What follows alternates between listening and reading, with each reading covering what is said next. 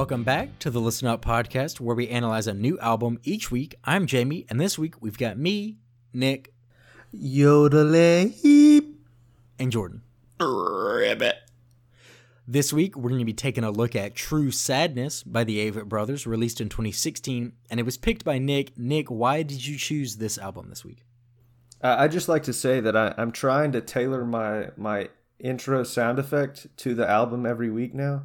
Yeah. Okay. That's it. The little yodel was from Divorce Separation Blues. That's from this what you know. Album. I, I kind of picked up on that a little bit. Yeah, I, I, I killed the last I killed the last part of the yodel when I tried to hit the.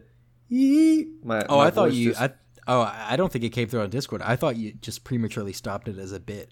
oh, You're no you're no Mason Ramsey, but we'll let you. That was we'll the you- that was the yodeling kid, right? yeah. yeah, uh, the That Walmart kid kid. made it to that kid made it to fucking Coachella, by yodeling in a Walmart.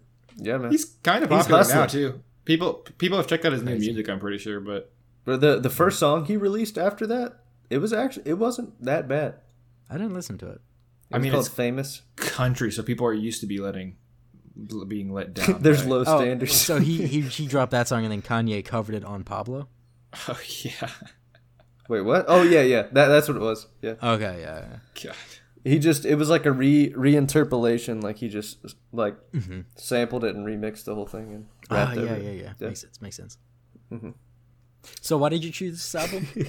Um, uh, I don't know. I kind of just rediscovered it uh, probably about a month ago. Whenever I watched the Avett Brothers documentary on HBO called "May It Last," and that was that was filmed through um, through the making of this album, and because of that, because uh, also because I think this was this was really the first album that made me check them out more hmm May- maybe in high school. It, it came out in 2016, Yeah, junior. so that was that was around junior year of high school for us, like junior to senior. depending on when it started. Yeah, Yeah, I, I for- I forget the exact. I think it was out. June. I I think they like to release stuff in June. Okay, well that would be I think it was a June release. So between the two, right? okay. Yeah, Betwixt. betwixt the the the spring and fall. Mhm. But um, Betwixt the equinox. what a oh, what a Oh. it, it sounds almost prophetic. Betwixt the equinox, the Avett brothers have released their ninth studio album, True On the Sadness. fifth fortnight betwixt the autumnal equinox. Did you just say fortnight? Oh, In You the can't two say weeks term, not fortnight the- now. We're coming for Um, you, Epic. Hashtag close. Epic party. Um, but uh, yeah, yeah. It, I I thought it would be the like the best Avett Brothers album for me to talk about because it was the one I was probably the most familiar with. Either that, I, I'm pretty familiar with "I and Love and You" and "Emotionalism," Oh, but uh, yeah, I I knew a lot of stuff from this album and. The, the highlights are like incredibly high and the the ones I don't like as much are they're pretty low. yeah, honestly, like I, I, I don't want to just shit on the Avett brothers, but like off off top on the pod, but As as a pretty big fan of theirs, I'll uh, I, I'm comfortable saying that there are a couple songs in here that are skips. but they I I saw uh, it was on Wikipedia. I read that um, Seth Avett was quoted saying that this album was like a patchwork quilt where they they wove a lot of very different things together to see how it would turn out, and that that that is very evident in Mhm. the whole track listing and stuff. for sure. Yeah, I mean it. It definitely flows like new experimental Avett, somewhere between the two, and then like old Avett. It kind of Yeah. you can like definitely knowing their back catalog, you can really see like the the different, um, I guess the the patchworkness. Yeah, sprinkles of their old stuff, but Mm-hmm. like definitely all kinds of new instrumentation. like on the, better on the albums and worse. on the albums right before this it was the Carpenter and Magpie and the Dandelion. Mm-hmm. They, I, I guess it- you're. I think you're more familiar with their overall discography than I Yeah. am, Jamie. But they they definitely went a little more electric on those albums than they had before, right? The Carpenter, I can't even think of a time when there really is, but but Magpie and the Dandelion is the first time I remember listening to it and being like, okay, that's like a straight up electric guitar solo. Okay. Yeah, for sure. On um, I can't remember which song it was I heard on it, but I like I was like, oh wow, that's okay. But I like it. I, spoiler alert, I like it more on that album for the most part than the experimentation slash evolution on this album. hmm because there it was like they went from you know the like the emotionalism uh country was all of all of that i ain't loving you you know all of that part was very like i think if you think um oh the avett brothers that band from the mountains of north carolina that's the sound you expect. And then uh the carpenters a little a little different which i like uh, and then there's Four Thieves Gone, which for me is like the the my least familiar of their work. Yeah. Uh, got a couple great songs on it, but apart from those songs, I don't know any of the rest of the album. Um, That's the one that has uh, talks on indolence. Talks on it, right? Indolence and Flower of Manhattan. I Yeah. love, and both of those songs are great. I really love Flower of Manhattan. That's one of my favorite Avett Brothers songs. But it's not, I don't feel like it's that popular. Kind of like uh, Flowers in Your Hair by the Lumineers. Love that one. And Also good. Reminder by Mumford and Sons. Not very talked about by either of those bands, but I love them. Jordan said, "Oh yeah, those are those are Yeah. all awesome." Oh yeah, the loom, the Lumineers. Oh yeah, the the luminaries. Yeah, they're. I'm just kidding. they're- have they have one really popular song, right? They have a lot. Yeah. Um, Or what's the one that I know? probably Cleopatra, depending on, or Ho Hey is honestly, that was like, I was gonna Ah, say Ho Hey or, or one. Stubborn Ho Love. I would Hey, think. Or what? Stubborn Love. Oh yeah. Oh dude, that whole album, Yeah, hit that after whole- hit.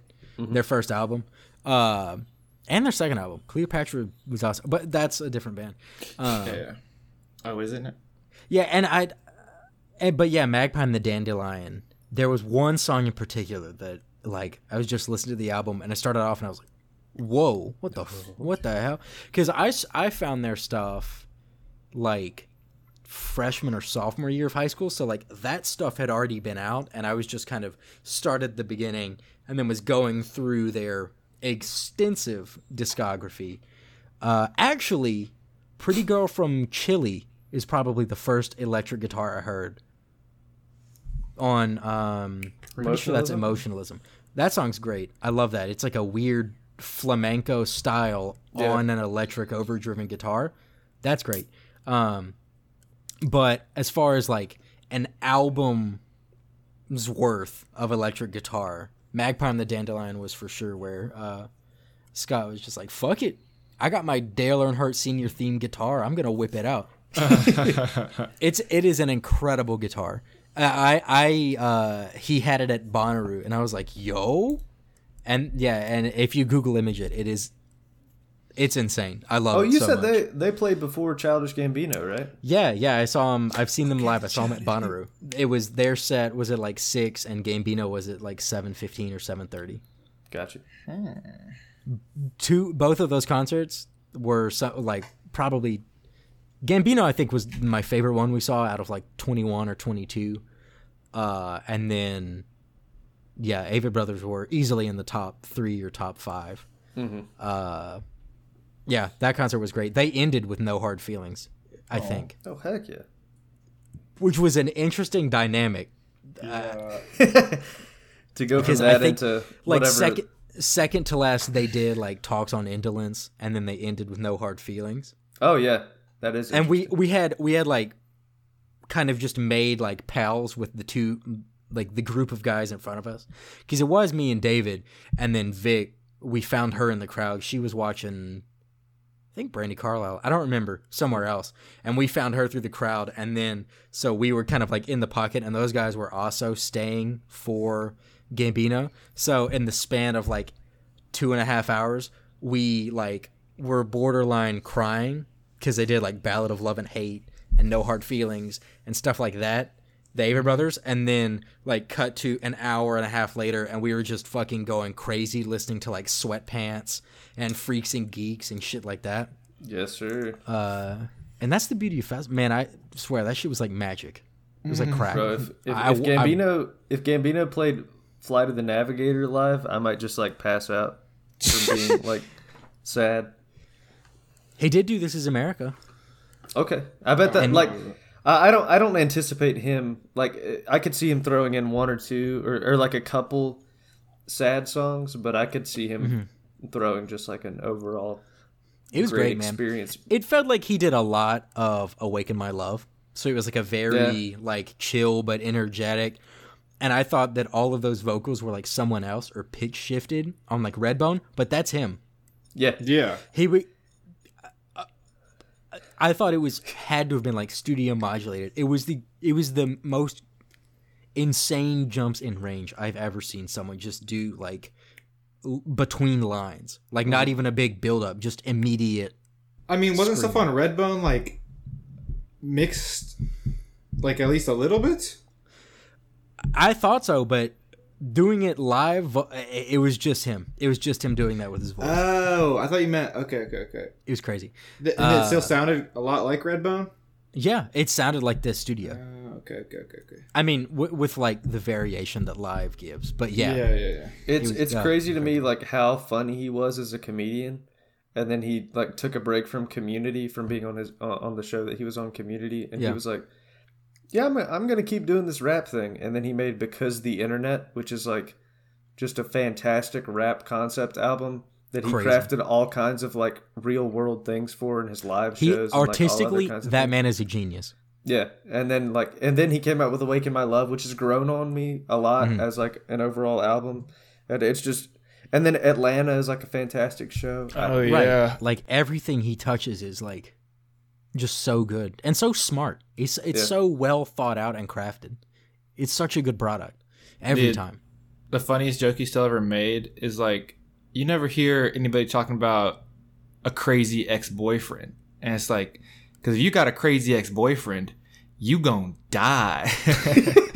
Dude, he, he's so fucking like it's like funny. Yeah, Trisha, Trisha, Trisha scraped my car or something. It's like, oh yeah, Joe, you know he killed my dog.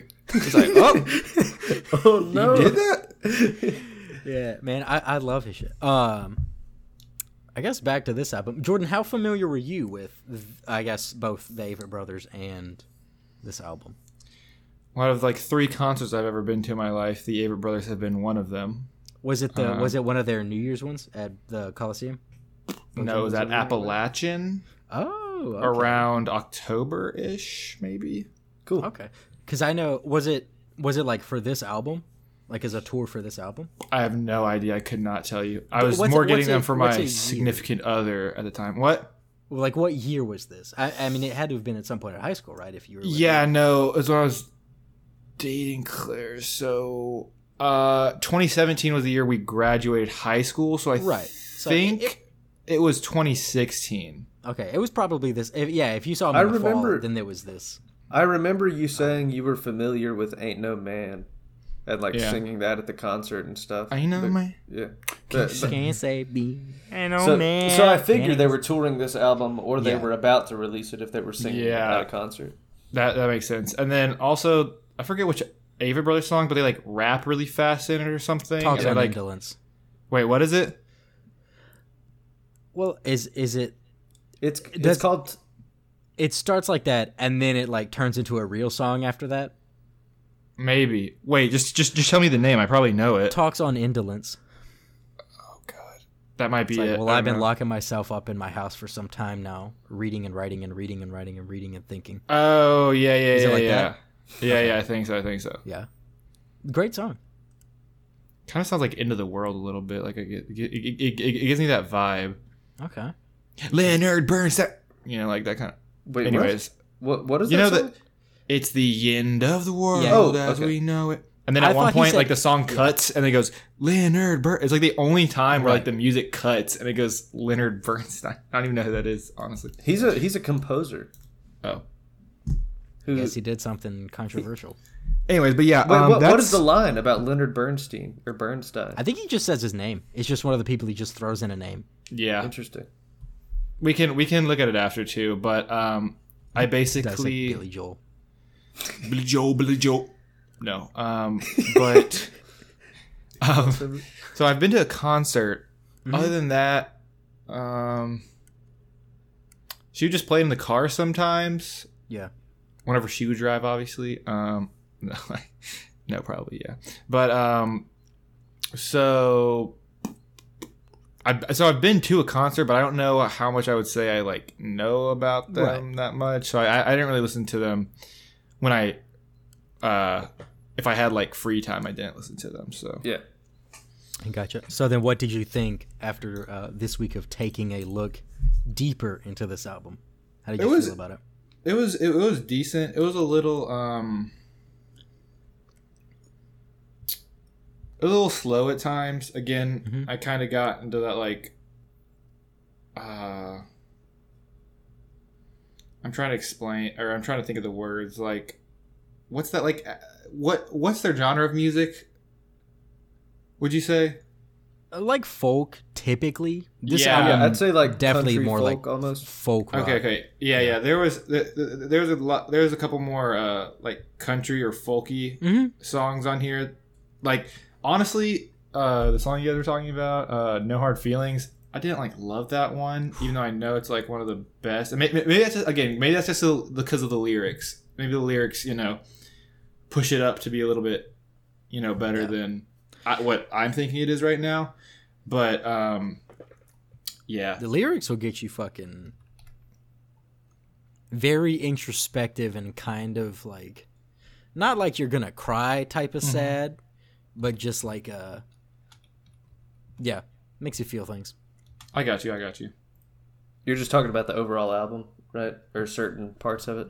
Yeah, yeah, yeah. I wasn't talking about everything. Yeah. Um, I was talking about no hard feelings in particular. like I, I actually did really like uh, "Divorce Separation Blues" a lot too. It was kind of Yeah, it was kind of a catchy song, and uh, Did like, towards the end, the I'm like. Oh. a yodel. What the fuck? I was like, what the? Yodelay. A yodel? That Yodelay. That really turned me off the the first time I heard it. I was No, like, it fits is he so yodeling? Hell What? yeah. Eh, My but man is yodeling. they choose. I got the tough education, no celebration, divorce, separation blues.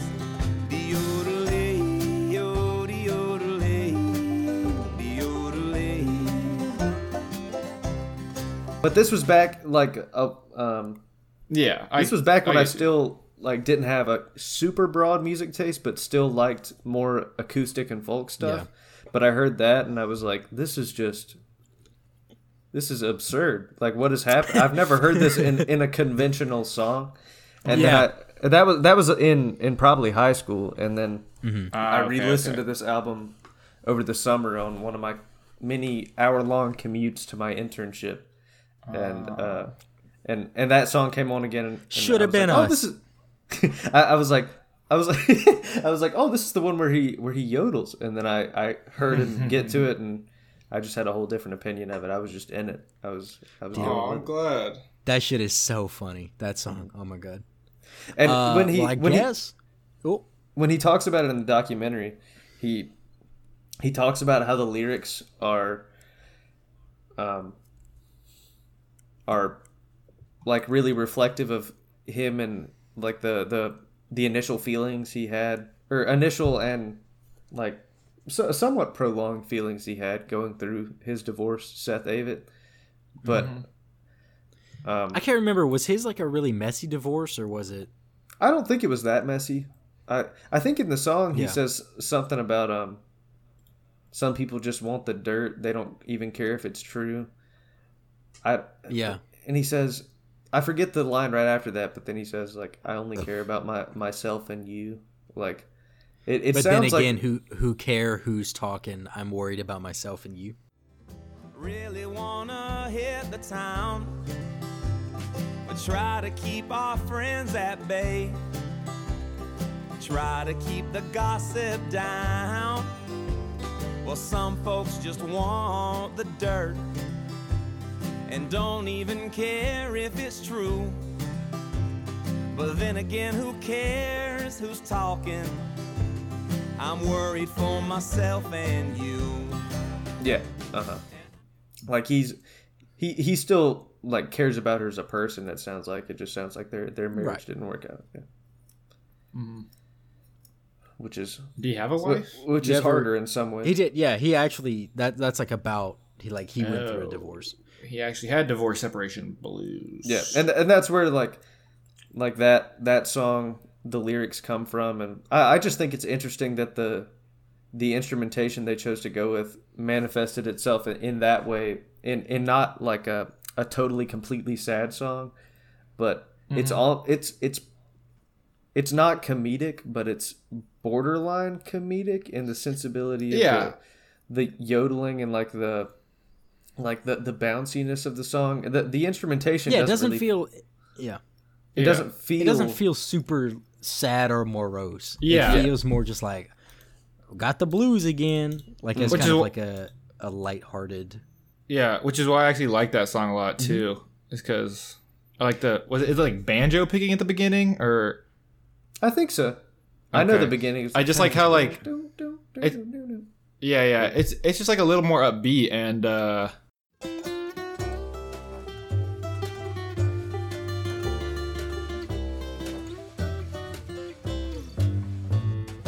I'm gonna keep on living, even though I sometimes do. is it's more upbeat and it has like a really really catchy chorus. So like Mhm.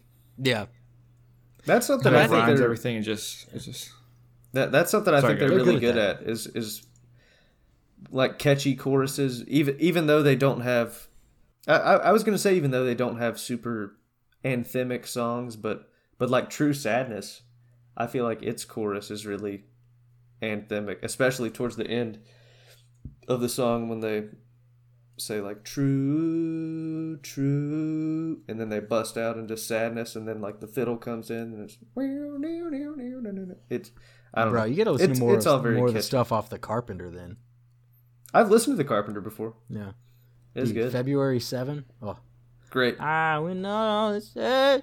I used Uh, to but yeah, confuse that and I used to confuse that in January wedding a lot. But I don't know why. because it has the, the purely based on the months in the name because they don't sound anything alike or are about the same thing. that was like when I was much more outside Right, of the right, Avett Brothers world. Uh, man, what a what a song to start off with because "Ain't No Man" was also the lead single.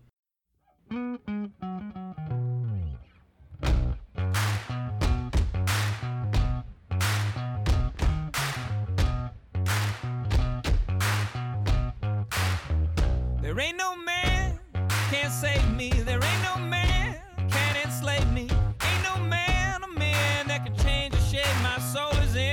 in. Right? yeah. I was about to say it the- it got everywhere. I was I really that like shit- I heard that that shit on like Simon.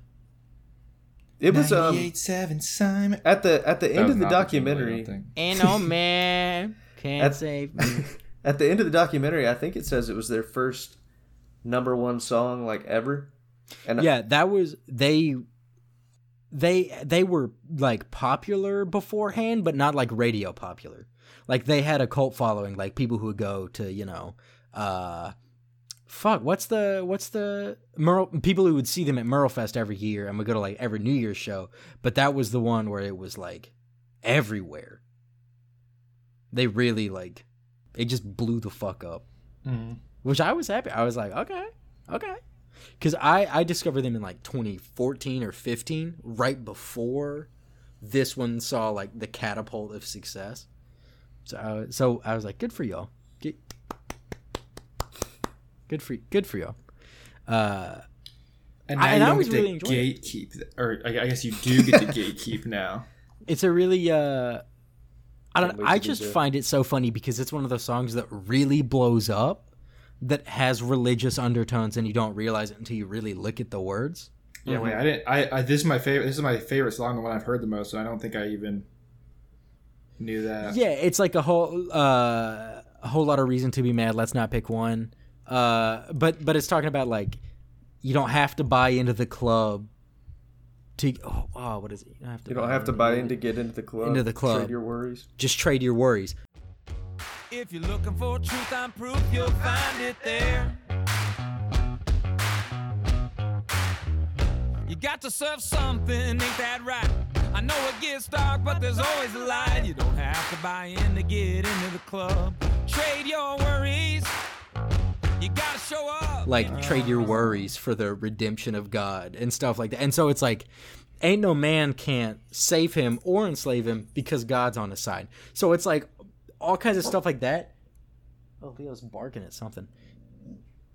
What are you barking at? It's actually not coming through Discord. Crazy enough. That's fine. I'm, I can guarantee it's coming through my. No, I know, I know. I was just telling Uh, you we get to hear it. But yeah, and so it's it's one of those ones where it just really blows up, and then if you just you have to you have to really like think about what the words are saying, and you're like, oh, it's like a like a religious thing. Okay, it's still good. I mean, it's really good, but like no, nothing about it sounds musically or delivery wise anything like that typically has religious roots, which is a lot of their music actually. There's a lot of uh like in the curve off of emotionalism. That song at the end of it talks about how he's like survived a car wreck while he was drunk because Jesus was on his side. Hmm. Uh, it's a that's a great song. Very funny lines in that one too. Um, So many songs on this album have religious undertones and blatant references to religion. Mm-hmm. Like, like uh, "Ain't No Man" has a has religious undertones. I guess they they don't explicitly talk about um, religion, but then um, "True Sadness," like Mm-hmm. the whole last verse is. Uh, just know that uh, not the whole last verse, but I think the last line of the last verse is just know the kingdom of God is within you, even though the Right. battle's bound to continue. Evil inside me. I step out my front door and I feel it surround me. Just know the kingdom of God is within you, even though the battle is bound to continue. 'Cause I is that the one? Is that like the verse that says something about Angela? No, the that's the bridge. That's I the really like bridge, and then it feeds in that the one. verse. Yeah, Yeah.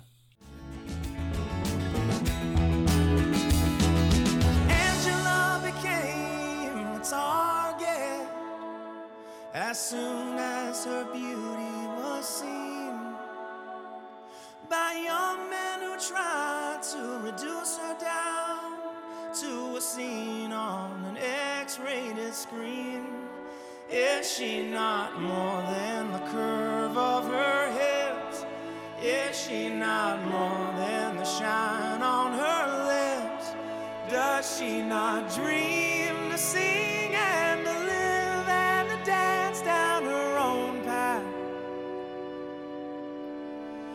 without being torn apart? Does she not have a heart? the bridge is what really like hooked me in to keep listening to that song. It was the 1st Mm-hmm. thing I loved about it, and then that was that was the song I listened to the most off this album before I Really? listened to the album all the way through. Yeah, Wait, which song? True Sadness? Did you say? uh huh. That's funny because for me, like, I know that that's like the titular track, but I don't like. I mean, I don't love it. Like, it's good. Like, I definitely don't want to skip it or anything when I listen to it. But like, Yeah, of course. the not. bridge is the only part in my mind that really like sticks out. Other than mm-hmm. that, I'm just like, yeah, you know, it's good. It's It- yeah. enjoyable. It was something about the contrast of the just super exciting and like almost joyous instrumentation of the song. It just feels so happy. And then the song is called True Sadness and it's talking about like like uh the verses are kind of about self-improvement and recognize recognizing the good in other people and then the chorus is like shaken by dreams. And I hate to say it, but the way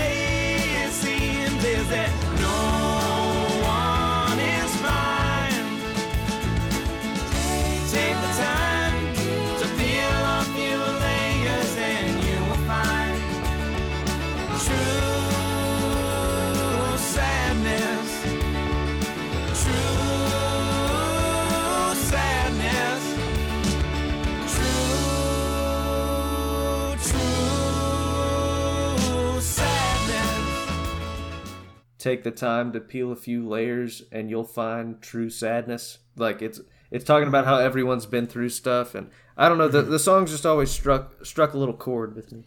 Aw. It's a very yeah. I mean, it's a very um, relatable, like universally relatable. Like no matter who you are, you've been through some sort of like hardship. Yeah. So it's like I mean that you know like that line is is really and that's kind of like the reason that religion is so mass appealing is because like like you were saying you know the lines with just know the kingdom of God is within you even though the battle is bound to continue. The battle part that's like something that literally everyone in some way can relate to mm-hmm. Mm-hmm. in varying degrees but it's like and and that's something their lyrics always do. Their lyrics are always very like applicable Yeah. in one way or another.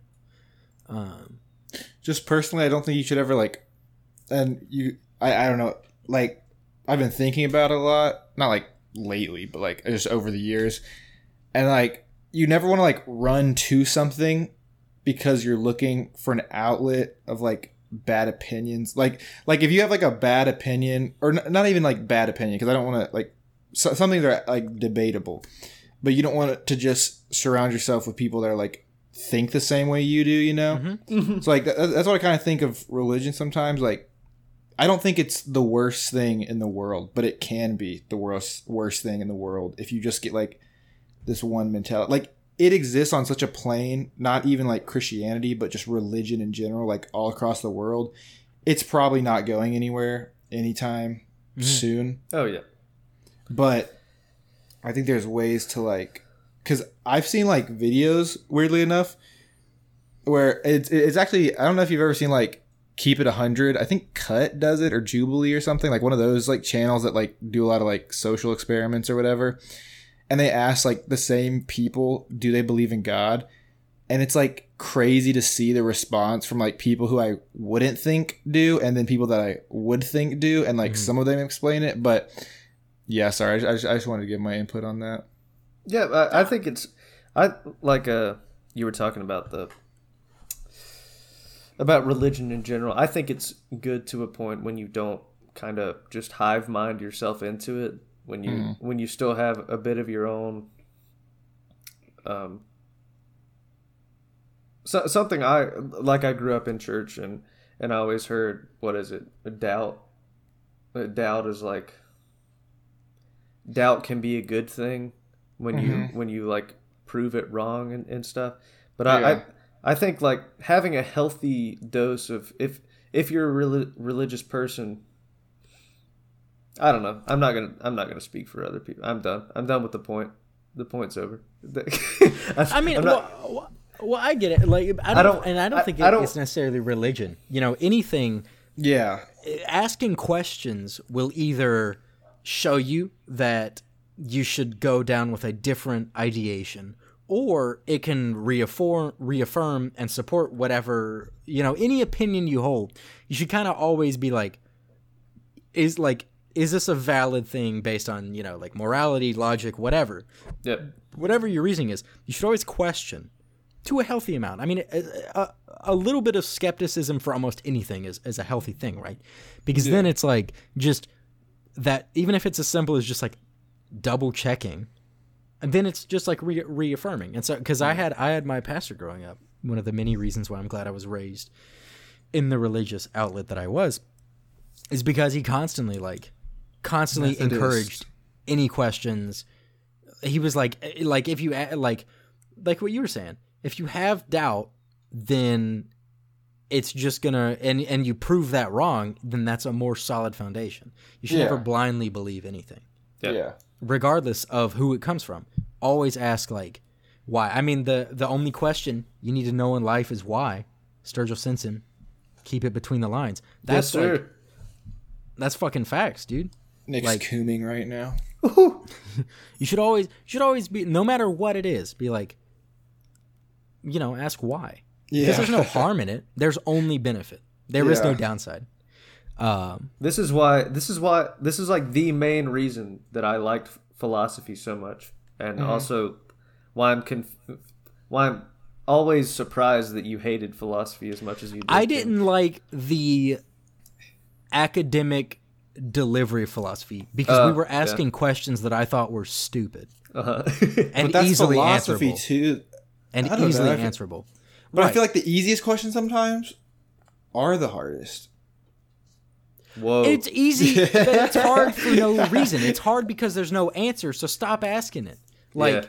I don't But sometimes care. you if- ask- I Oh my don't care if Jamie gets I'm me the so same boat talks about that I was before you replaced all the planks. That doesn't matter. I'm here now. Who cares about pieces. persistence of self in that manner? Stop But asking sometimes the damn just question. thinking about things but there, but that don't have an answer. but there are, better fun. questions to ask. I did like That other was my some thing. sections of philosophy more than like the ship of Theseus identity Yes. stuff. Like, Okay, Like, well, the- the maybe morality the ship stuff? is a little. There cool. were sides of it that I like because I mean, like I said, you know, that's I, I like asking why is a good thing. Hmm. I just didn't like the academic delivery in which it was handed to me. I, I I, some I like like casual philosophy. I think that discussions of of But people's like I found- reasonings.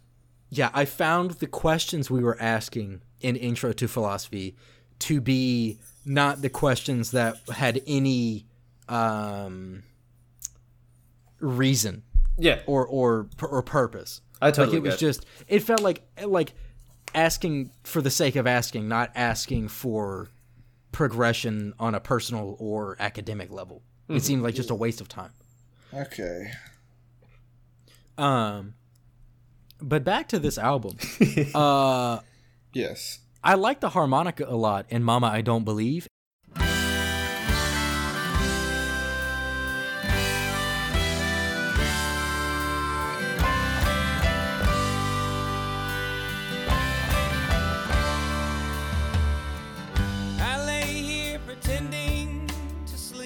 Sleep. And I also I really like the guitar solo that comes out of fucking nowhere for me personally because I don't Uh-huh. notice I don't I don't hear anything leading up to it. It's just suddenly guitar solo and then it's gone.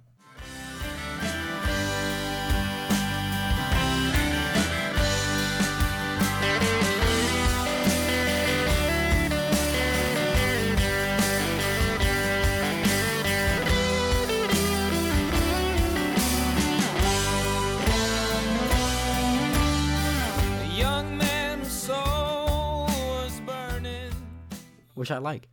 Uh, I love a good harmonica, man. I mean, I just feel like it's oh, dude. Me too, good. dude. When the levee breaks, that song would not be that song without the harmonica. Crazy harmonica. What is that song from again? It's by it's what it's it's originally a blues tune, but it was popularized by Zeppelin, Led Zeppelin. Making I thought they just made it. I didn't know they covered it. no, it's like most of their So songs. it was originally just a blues tune that they were like, Oh yeah. "Yo, mind if we hop on this?" And then since it was like the '60s and '70s, they were like, "You're white and it's rock, okay." Yeah. But, but I love it. I mean, it's uh, that's a whole other thing. Maybe Mm-hmm. we'll do a Zeppelin album because there's a lot. I mean, it's four absolute fucking units I almost picked of like uh, a Zeppelin album for musicians this round. artists. Well, Oh, really? Maybe maybe it's sooner than we thought. I was gonna say I think it's a, Uh. I think it's a race between you or me picking a Zeppelin album. We'll see. No, Jordan Jordan's in there. Yeah, okay, buddy. Jordan, What'll what's your be favorite interesting? Zeppelin song? What'll be interesting is ACDC? I, I don't know. my favorite I Led Zeppelin know. song is ACDC. Is another. Uh, but what'll be interesting is the race. One to who's gonna pick one first, and two. I have a hunch. I don't want to say it, but I have a hunch that we might be racing with different albums. I don't think we'd pick the same album. I don't think we would. Um, but back to this album, uh, that that covering the first two energetic songs of the album, uh, "No Hard Feelings" is a is so beautiful, and every time I listen to it, no matter the mood I'm in, it always fucking right down to the core Let me know why. cuts me right to the inside. So, I mean, just I- I like uh, specifically the last half of verse three. Will I join with the ocean blue or run into a savior true and shake hands laughing and walk through the night straight to the light holding down in my life and no hard feelings. because I was thinking, I was like, I can't just say, I can't just cut in the whole song. uh, but it, it's a beautiful song about what I view to be a very excellent uh, modus operandi to to run under in life, Modus operandi. Mode of operation. Um, Oh, if you ever hear uh, mo, that's what it stands for. Uh, like that's my mo modus. Uh, it's probably like a military thing that's been. A, but anyways, but I love it so much because it's a song about like just living with no like grudges and anger towards your fellow man in the general sense like fellow Uh-huh. person like just kind of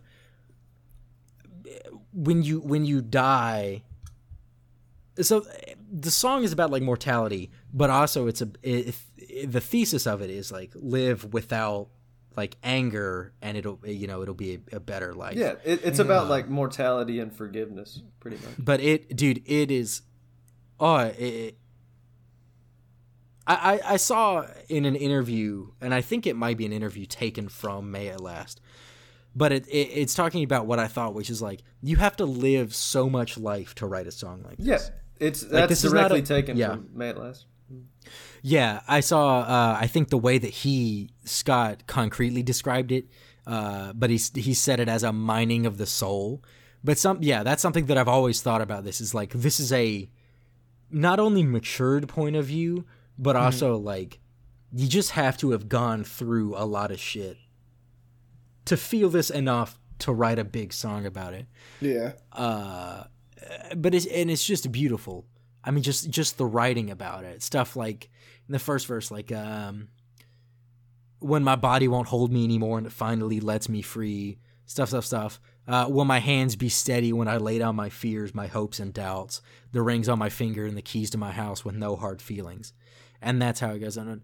And the chorus is great but uh, really the the last part of verse 3 with asking the questions uh, first he talks about like where will I go when I die, and then uh, will I join the ocean blue or run into a savior true and shake hands laughing, and and the part where it goes and walk through the night straight to the light, holding the love I've known in my life with no hard feelings. That shit gets me every single time, Be- based on like the lyrics of it, the feeling of it.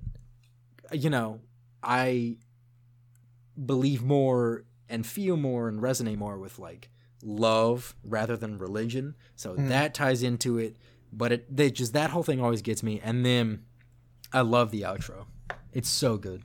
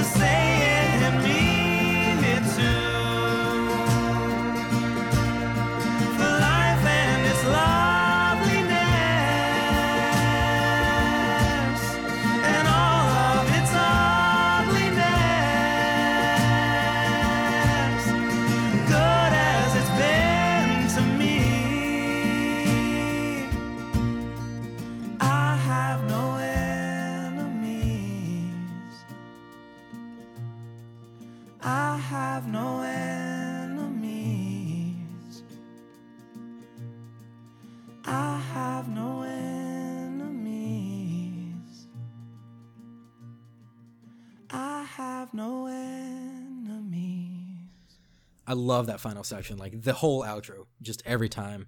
And then it, it ends with like I have no enemies, I'll have no enemies, The- I have no enemies. The repetition of "I have no enemies" that that always gets me. Fuck, dude. in the in the second verse when he says when the jealousy fades away and it's ash and dust for cash and lust and it's just hallelujah like it's Aw. the the cat the cash and lust like the the worldly things they just don't matter anymore and it's just it's everything's gone it's just the afterlife like what you he says it's just hallelujah and and like like implying that it's just heaven or something in the afterlife but even if you're not religious it like everything that you worried about in the world is gone. It's just it's just what's after. Like you and like why when you're not holding on to those things, why would you hold on to hatred or anger for other people? Like th- this this song epitomizes like so many things that I love in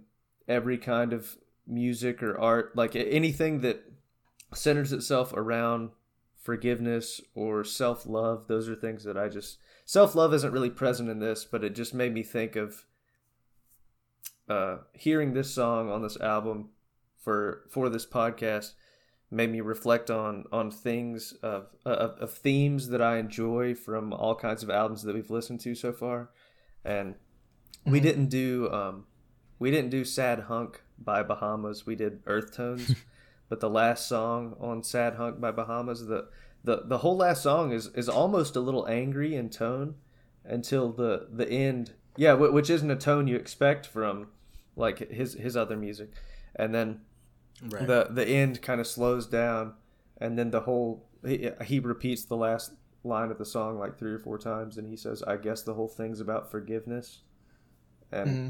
that the, it this song reminded me of that about not holding grudges.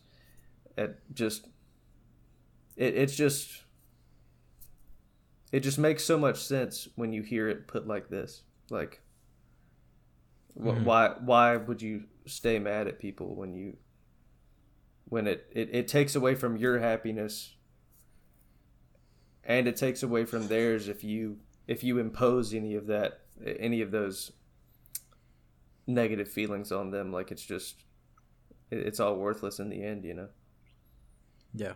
It, it doesn't. It, it helps no one. Yeah. There's no positivity that comes from it. Mhm. Yeah. Uh, it- which is very like I mean that's like a, a personal mantra of mine. So maybe that's also I say maybe that's definitely another reason why this song resonates. And just like Yeah. the instrumentation of it and the keying and like the vocal delivery by Seth. I I love David Brothers.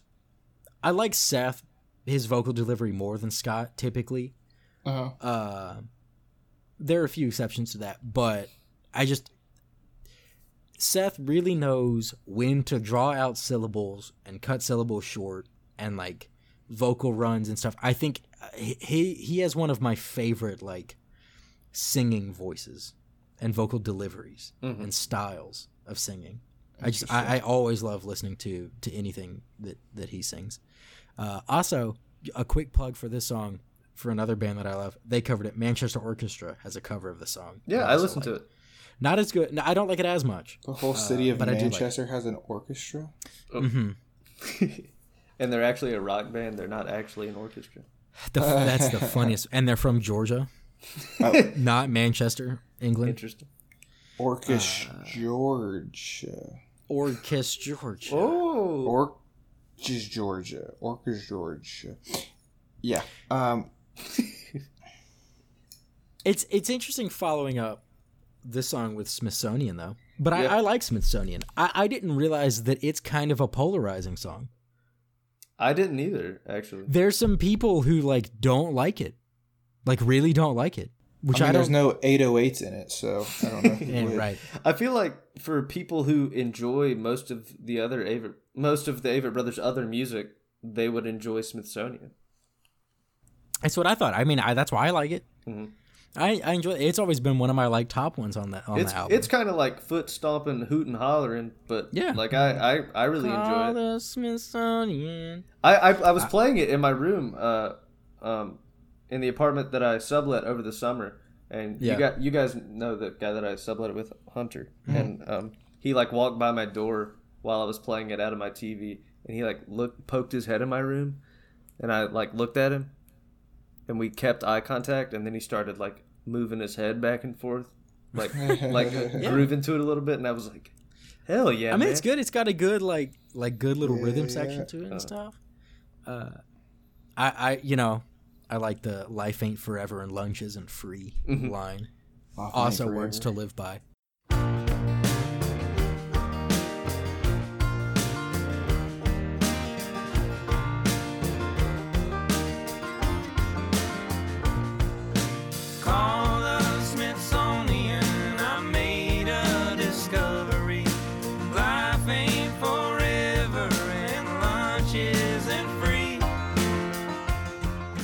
They've got all and kinds then, of I little really- one-liners in that song.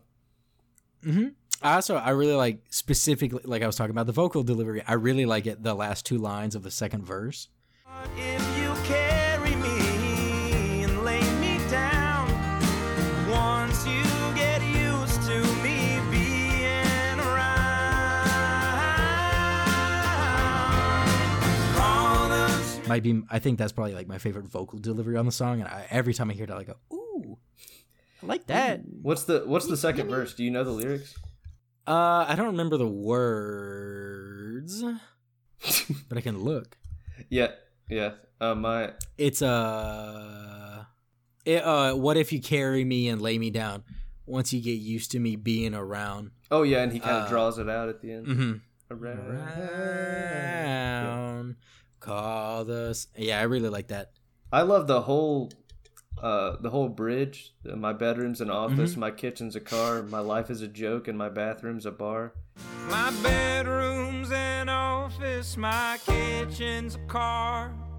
My life is a joke and my bathroom's a bar. I go there a lot, more than I should. I know I should stop, but it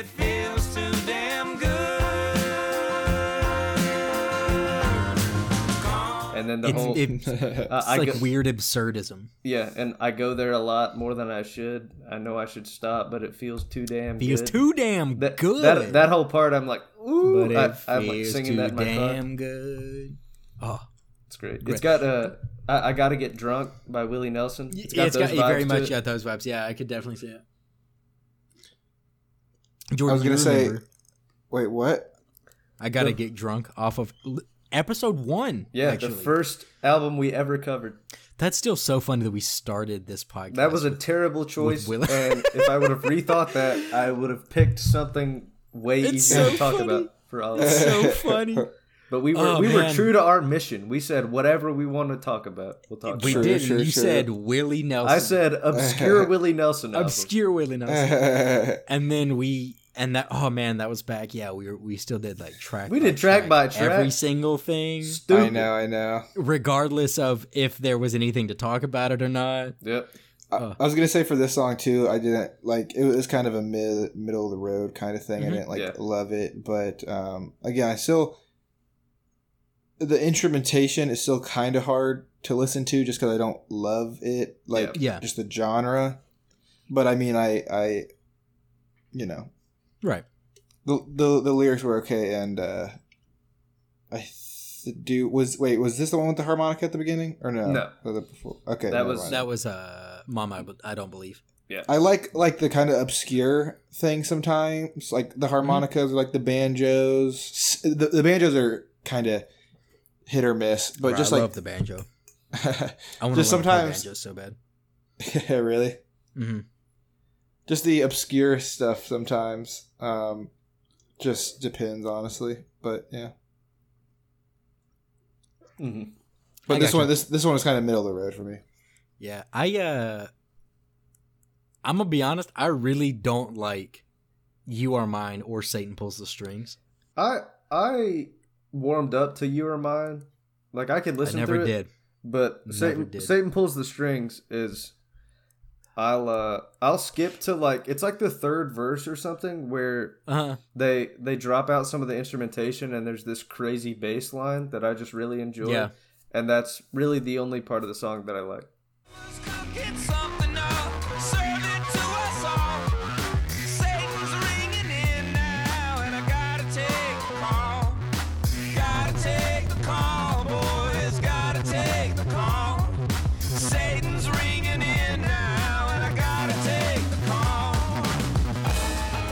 For those two songs, my only notes were like misses. For I respect the experimentation. Absolute misses for me. I skip them if I'm not like listening to this album intentionally. They're, And they're- I- those are two skips for me. I do like sure. at, at the end of Satan pulls the strings where the the drums transition into the drums for true sadness. I do like that. That okay, yeah, that transition is good. I actually the first couple times I listened to it, I wasn't like looking at the songs, Mhm. and I didn't. And I was actually It was gonna like the say, third one oh where I wait, caught Jamie, that, I and I feel like, like Jamie's wait, they're talking right now, but he just froze. Yep, he's he's broken.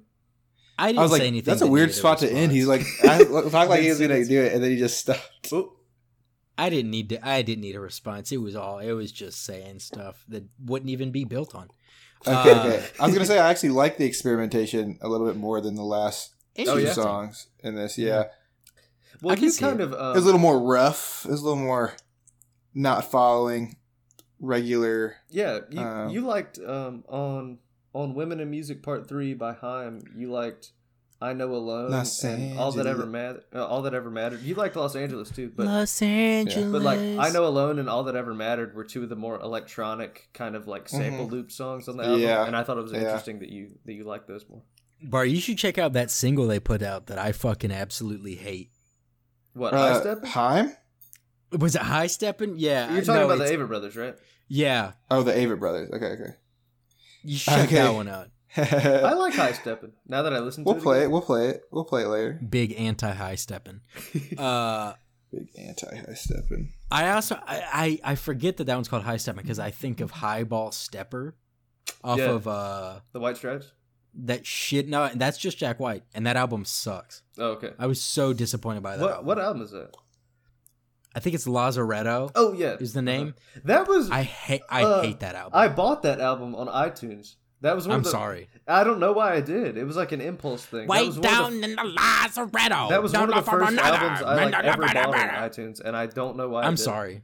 Highball Stepper, not good. That that oh, I really was so disappointed by that album. I liked Lazaretto, and, I liked. Uh, there's a song called "That Black Bat Licorice," and then like half the songs are like old country songs, which I would like more now. But back then, I'd like didn't yeah, maybe know I that. need to revisit it. But I Who did? when that came out, I was like, It's a this Jack White album.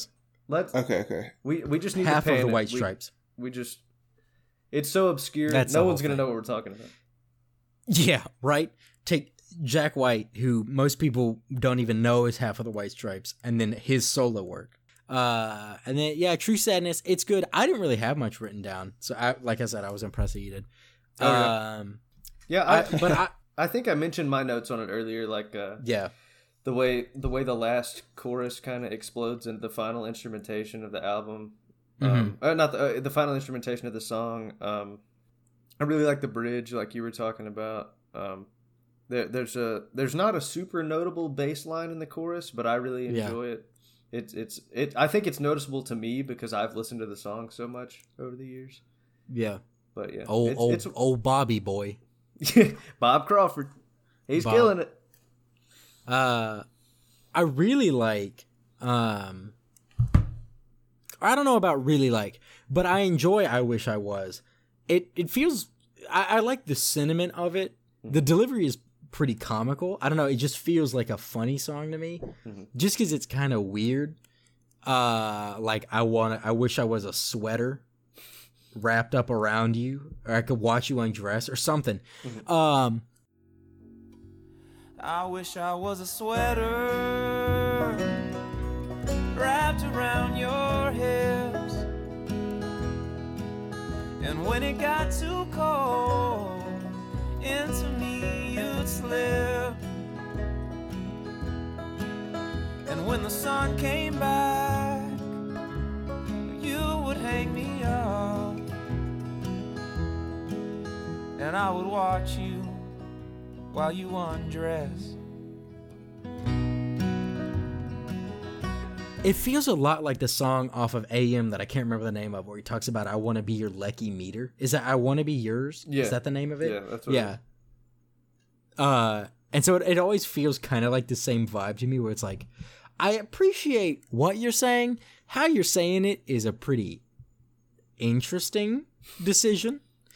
Uh, but that's the one that feels. It's the first one that feels the most like their old music Mhm. to me.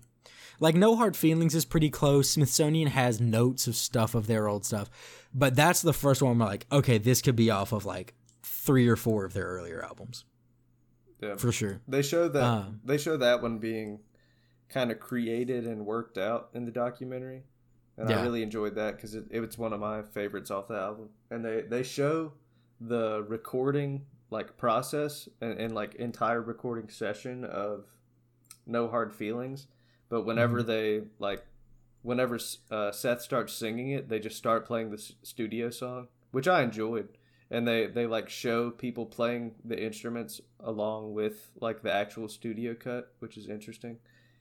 But um, Bro, I think I said it wrong. I I fucking constantly get their names backwards. I earlier when I said that I like Seth's vocals more, I meant I like Scott's vocals more. oh yeah, That's which I think you gave me a weird look. it Uh, goes yeah. it, it goes back and forth for me honestly. Like I Scott I pretty much always prefer Scott's like kind of grittiness. I was he's gonna say Scott to has it. a little bit of grit and like almost a little bit more of like a, a whine to his voice because Seth, Seth Yeah, has which a I bit of- like for whatever. yeah Seth has a bit of a whine, but I, I think Seth's voice is a little smoother overall.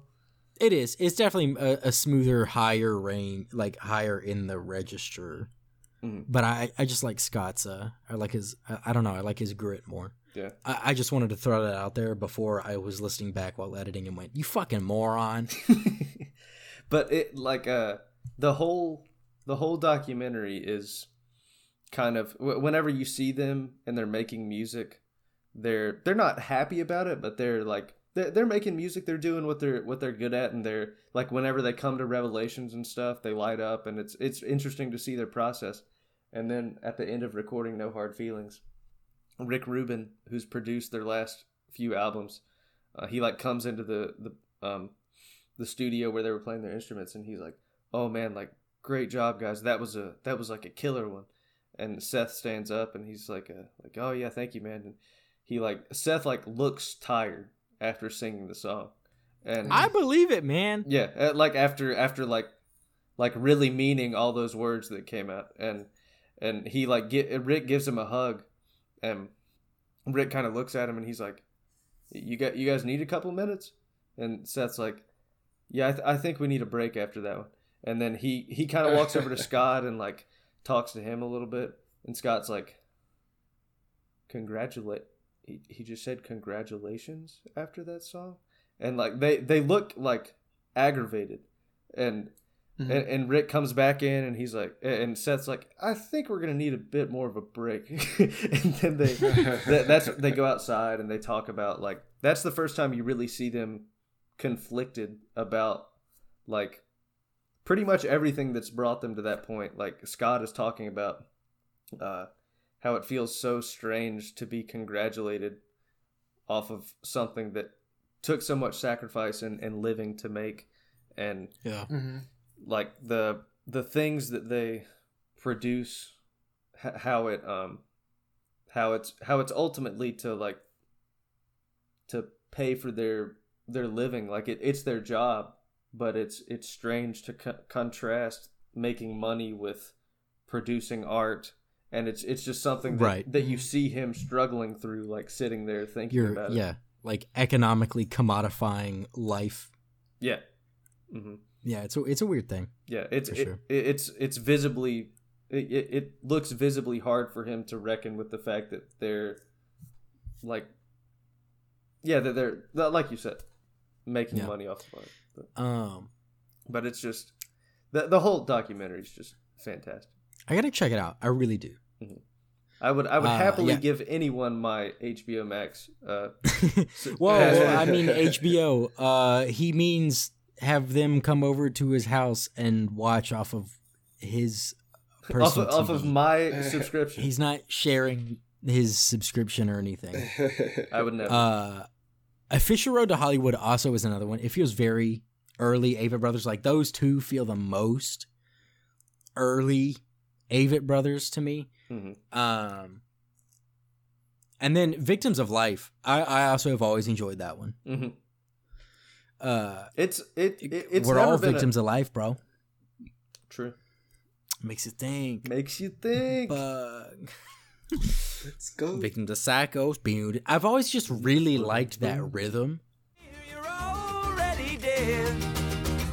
Victims of psycho, victims of life, victims of wrong, victims of right, victims of winning,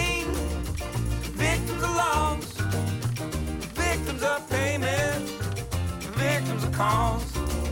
You got your victims of violence. It it almost has um ain't no man energy to it with the, the Mhm. sparse instrumentation and just the strong bass line and like the yeah. the kind Ain't of no man energy applied to I know, man. purely acoustic instruments. Yeah. mm-hmm. I, think I, like Victim of Life a little bit more than Mhm. Fisher Road to Hollywood, just because You're Fisher Road, Fisher Road to Hollywood they do have just like have like the drawn out like sentences a little Yeah, bit. it, it's the same thing where it's just like an acoustic Yeah, emotional ballad, not necessarily. Yeah, I could definitely. I, I, I, but I do like the contrast between Victims of Life. I like how quickly it picks back up. yeah. Um, yeah, I mean, and then it's got the like, like that kind of classical. It sounds like a Spanish kind of guitar. I don't know for sure.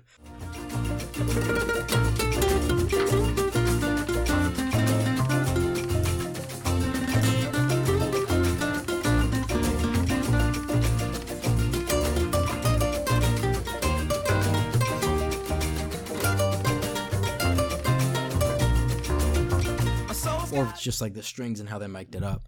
But I like the little like solo breakdown interlude thing Mhm. in there. Um and and then I really like uh cuz I think it's Scott singing most of it and then Seth has a verse on it and I really like Seth's verse. That's one of the cases where I like his voice kind of complemented into uh and his delivery is really good. He does the same thing where he like draws out the end of his words and then it goes into the chorus and i always i I really like that transition right there Shovel,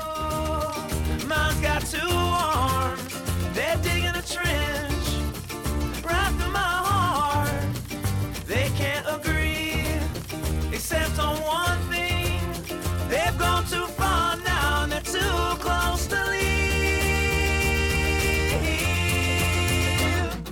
Uh i sold i sold scott a shovel.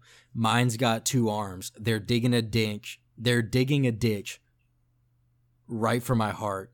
They can't agree except on one thing. They've gone too far now. They're too close to leave and then it's like the victims of psychos do do do do victims of life i like i like those words and the feeling and delivery of that I like. Those like words. personifying I like your the struggles words. as a shovel digging a ditch. Uh-huh. I think it's pretty clever. Uh, you say some I like your funny words, Magic Man. I like your funny words, Magic Man. I say that way too often for people because they just don't like some, some that that reference is hit or miss. There's some more like obvious references, words. but that one's always been one of the ones that I think is hilarious. Isn't it from like Uh, that high school show or whatever? High school show. Like the the JFK where it's like, I like your funny words, Magic Man. I don't Is know. it? Isn't that what you're referencing? I thought it was from Talladega Nights. Yeah, I know it from Talladega Nights.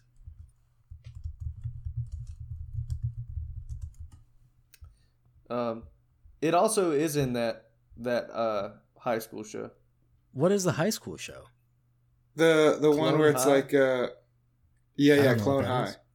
The the the memes with JFK whenever like as like a high schooler, it was like, it's like it's like the oh here they go again.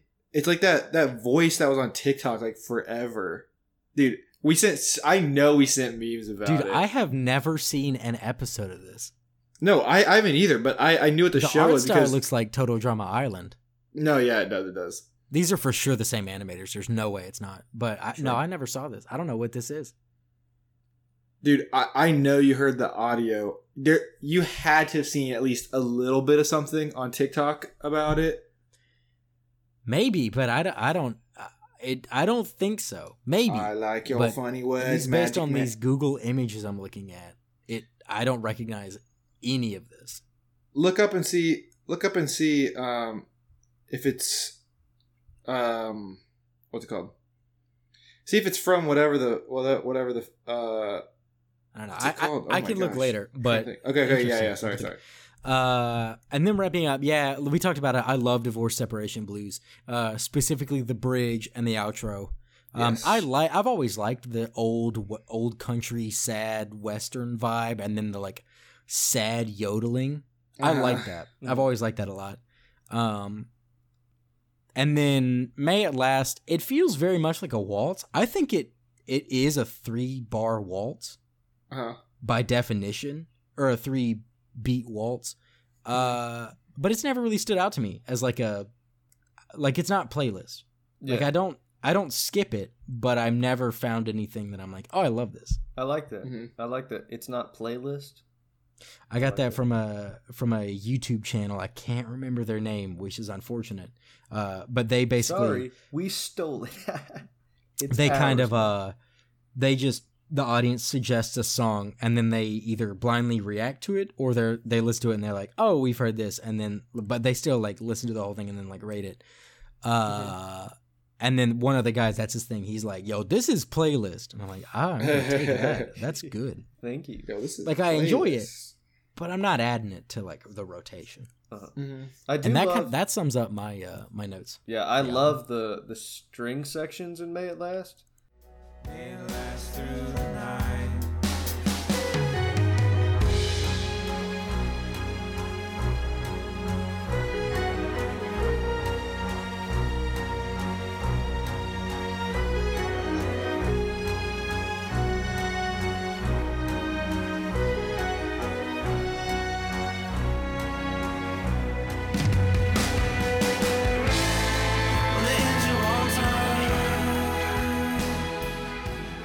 But the other sections of the song, where I, there's like a lot of vocals layered on top of each other, I, I don't love those a whole lot. yeah Yeah. But uh, Fisher Road is an actual road in Concord, North Carolina, where they grew up. Oh. I looked it up. i was i never looked it up but i kind of i kind of assumed that Yodel. I was just curious. Yodelay, yodelay. I still remember the. I wanna go. I, excuse me. I had to burp. I still um I still remember seeing someone play "I Wish I Was" at Chords and Coffee here at State, which is like a Oh yeah. intimate little karaoke thing. Mhm. I don't remember that, which is weird because I know that song pretty well. Yeah, I love the intro melody to the song, and I wasn't listening. I was just doing homework, and I heard her start playing the opening notes, and I literally like whipped my head up. I was like, "What? I love this song." I- okay, maybe it was a different because I only think I ever went to one or two, and I don't think I remember going to one with you while you're doing homework. So I- maybe it was a different one. I think I was Yeah. doing the logic proof lab for discrete math, sitting at a table in in the student union, just dragging Disgusting. dragging blocks and flowcharts, trying to work out a proof. Wasting time, Yep. wasting fucking time. it was terrible. But that that pretty much sums up mine too. okay, Jordan, you got any final thoughts before we rate it? Oh. I was gonna say, damn, we're really going long, but we kind of had our our fuck around section at the start of this one. That's normally in the middle. Mhm. Spitting silly. Silly spitting. That's a that's a face jam reference. Okay, pause. So we disaster has been averted. Uh audience, I know there's a weird jump, but uh at least the episode's still coming out. Um so Jordan, did you have any any any final thoughts before we throw down our rating? Me too. That's always been my like top 2 or 3 for this album for sure uh, depending on the mood I'm in. Um, okay, so then Nick, you can start, and then Jordan, and then I'll go and announce next week's episode album. Wow. Um, I'm gonna I'm gonna give her. I'm gonna give it an eight, based off the the sheer like, the sheer quality of the highs on this album. Like no hard feelings. I wish I was Smithsonian. Divorce, separation, blues, true sadness. Like all those songs are, like just just cream of the crop. Just just fantastic. Uh, But they the the album would get like even higher if it didn't have songs I didn't like as much on it. But but the highs are just so incredibly high. I'm gonna I'm gonna rock with an eight. So this part of Jordan's audio got lost uh, in the kerfuffle, um, but he gave it a 5 Mhm. Okay. Nice five. I'm gonna give it a six and a half because I like the highs for me again are very high, and I try to separate it. You know, if I know a lot of an artist, I try to separate it, but maybe still subconsciously. I, they have other albums that I absolutely adore, and this one for me, honestly, I really only I save albums at a time, but most of the time. But if I were to save individual songs on this, I would only save like half of them. But I like them a lot, so that's why it's not like a five for me. Mm. You know, I, but I because it has some of my favorite songs on it. I mean, No Hard Feelings. That one is just uh, always Just kills phenomenal. me. I love that one. Um, but yeah, so I, I think I think a, I think a six and a half is is my not rose colored glasses uh rating. I think mine is like slightly rose colored. No, well, you got the documentary in there too. True. That do, that gives me some sentimental value. I got you. Um, what that brings the average rating to a six and a half, uh, which places it at tied for twenty eight asterisk because the formula still doesn't do what I want it to do, but um, it's tied with the likes of Sound and Fury, Women in Music Part Three, uh, and actually twenty two a million. Oh, okay. I thought they So were all kind of- be Nick picks. Uh, two of them. You got half. You got it's a Nick Nick. No, no, Nick Nick Three Jamie Nick. Yeah, Yeah. so three fourths. I for some reason my brain like messed up and I was like Craig's one of them. What? And then I realized that was number twenty seven, not twenty eight. um, so you know, in in the like upper part of the lower half. In the upper part of the Optimistic. lower half. S- silver linings. Yeah, like between the between the uh yeah never We, mind. we don't pick Um, albums to try and get them number one Exactly. on the overall list, you know. Exactly. Uh so yeah, I feel I feel pretty good about that. Mhm. I definitely at least for me personally, other albums of the I think it's a good starting point for people. Like I think this is a pretty good entry album cuz it's got some old, some new uh but it's not like some of their early ones I think are absolute fucking masterpieces of albums. Mhm. Um I didn't know Mignonette was like 70 minutes long.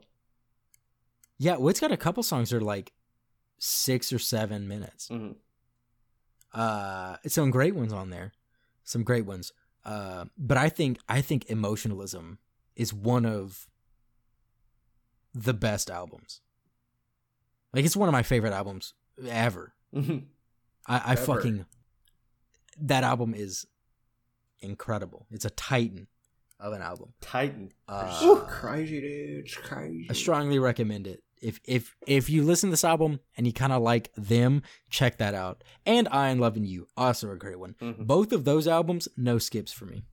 Agreed. Scomps. No skips. All saves. All playlist. Um but next week we are going to be doing some new music actually. Uh I thought I was going to do a very different genre and album. I like up until we're supposed so recording this on Thursday, so maybe if the energy's off, that's why. Uh but up until like literally I had my pick until Monday morning and then I switched to this album. I was going to do a different one. We'll do that later.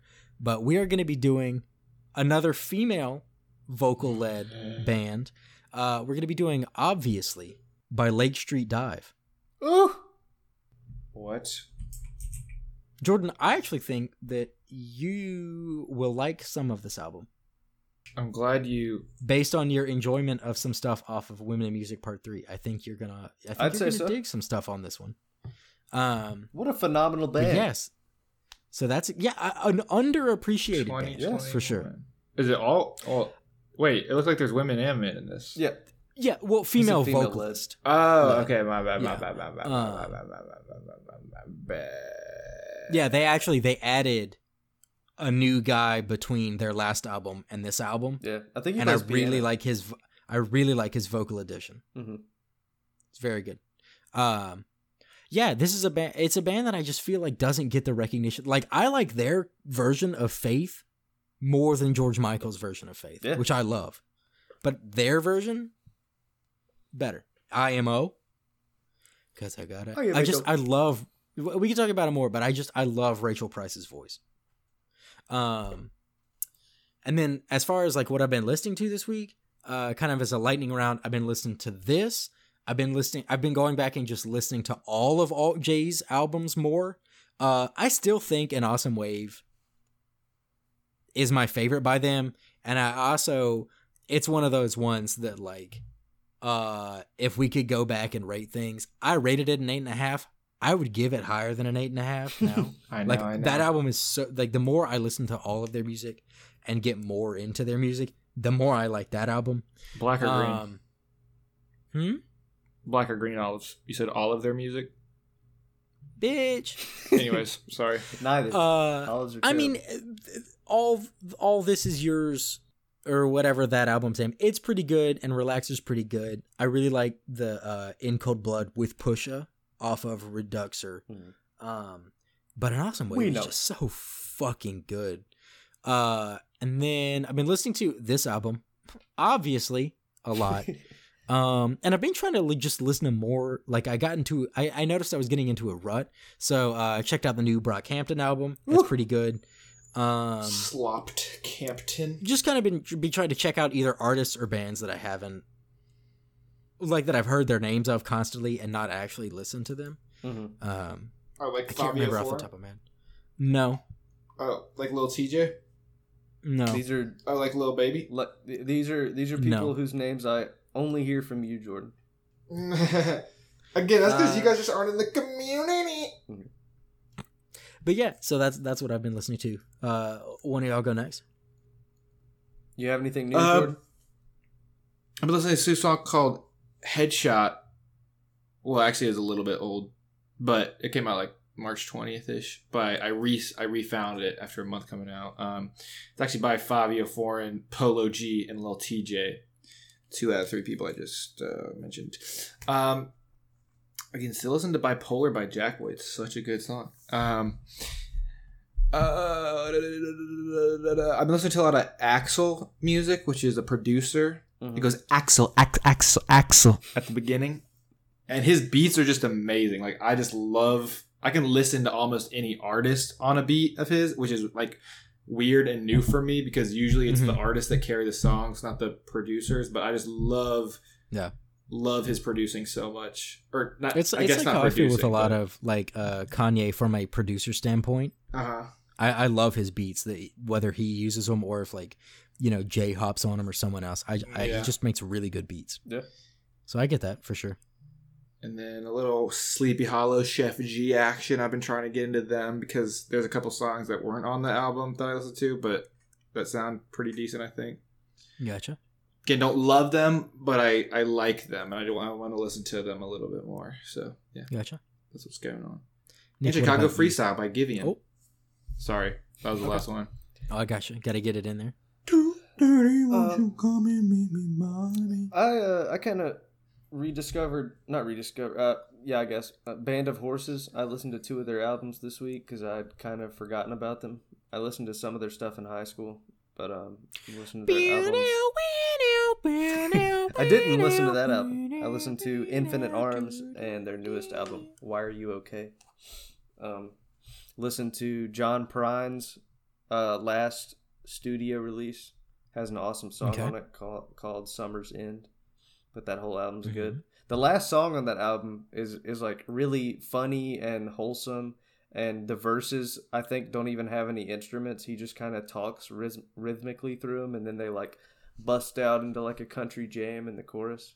It's just so wholesome, and it, it, it makes it it makes it sad reflecting on it, but it's good because for for the listener and also Jordan or Jamie might not know he he passed away from COVID last year, but um uh the new Black Keys single is very good. Um, It is good. what's it called? I'm- I Crawling should have King said that. Snake. It's great. Yeah, Crawling King Steak. Mhm. Dude, that that blues. Oh man. Delta Kream. as soon as I saw the words Delta Blues cover album and Black Keys together, I was like, "Oh, let's go!" what you said, as soon as I texted you, you're like, "Yo, album of the summer." yeah. But like while I was my first album. listen to Crawlin' King Snake, Mhm. I saw that the the special edition purple vinyl was available for pre order. I bought it immediately. I was like, I'm not missing this.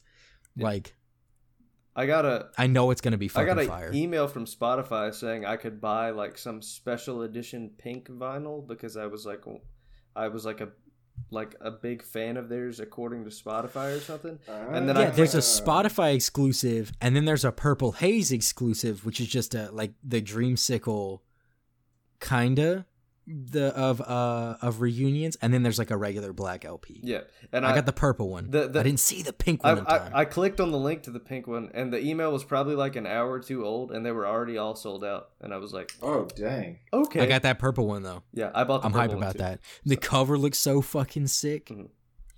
but I'm I'm hyped. But um, The the cover exudes cool. yeah, the um, I listened to the new Brockhampton this week. A guy named Parker Mm-hmm. Millsap. I haven't like listened to much of his old stuff, but his new album is like really good psychedelic country stuff. Little experimentation going on, and I got a new I got a new vinyl in this week by Faye Webster. Oh. That's like um, blue and white splattered. It's uh, it's not her debut, but it's her self-titled. It's like her second album, Mhm. but it's like elements of Okay. chill R and B, like with some country twang stuff thrown in there. You don't think it would fit together, and I just, I don't know. I love it, man. It's good stuff.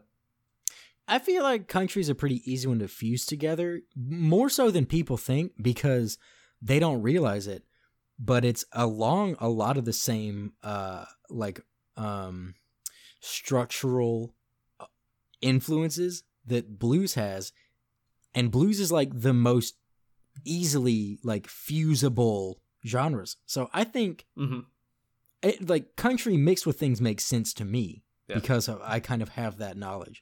But I could see how it'd be like a, a forbidden pairing that works to a lot of like people. Yep, I got you. I Mhm. agree. But that Yeah. that's it. All right. Well, then with that, we can wrap up this week's episode. Uh, you know, we just wanted to say thanks again for listening this week, and remember to tune in next week where we're going to be taking a look at "Obviously" by Lake Street Dive. Uh, you know, be sure to live in, listen to it once, twice, more should you so choose. Uh, then you can have your own thoughts and mentally join in the discussion with us. Um, if you want to, you can also join in the physical discussion with us by throwing a comment our way on uh, YouTube, or you could also tweet them at us. We're on Twitter at at List Up Podcast, and that account, as well as our personal handles, are going to be in the description of wherever you found this episode. Uh, you know, we ask that if you enjoyed this episode, maybe throw a rating or a review our way. If you're on YouTube, a subscription should you so choose. No coercion. It's purely voluntary. Um, but yeah, for now, we'll catch you next week and remember to listen up.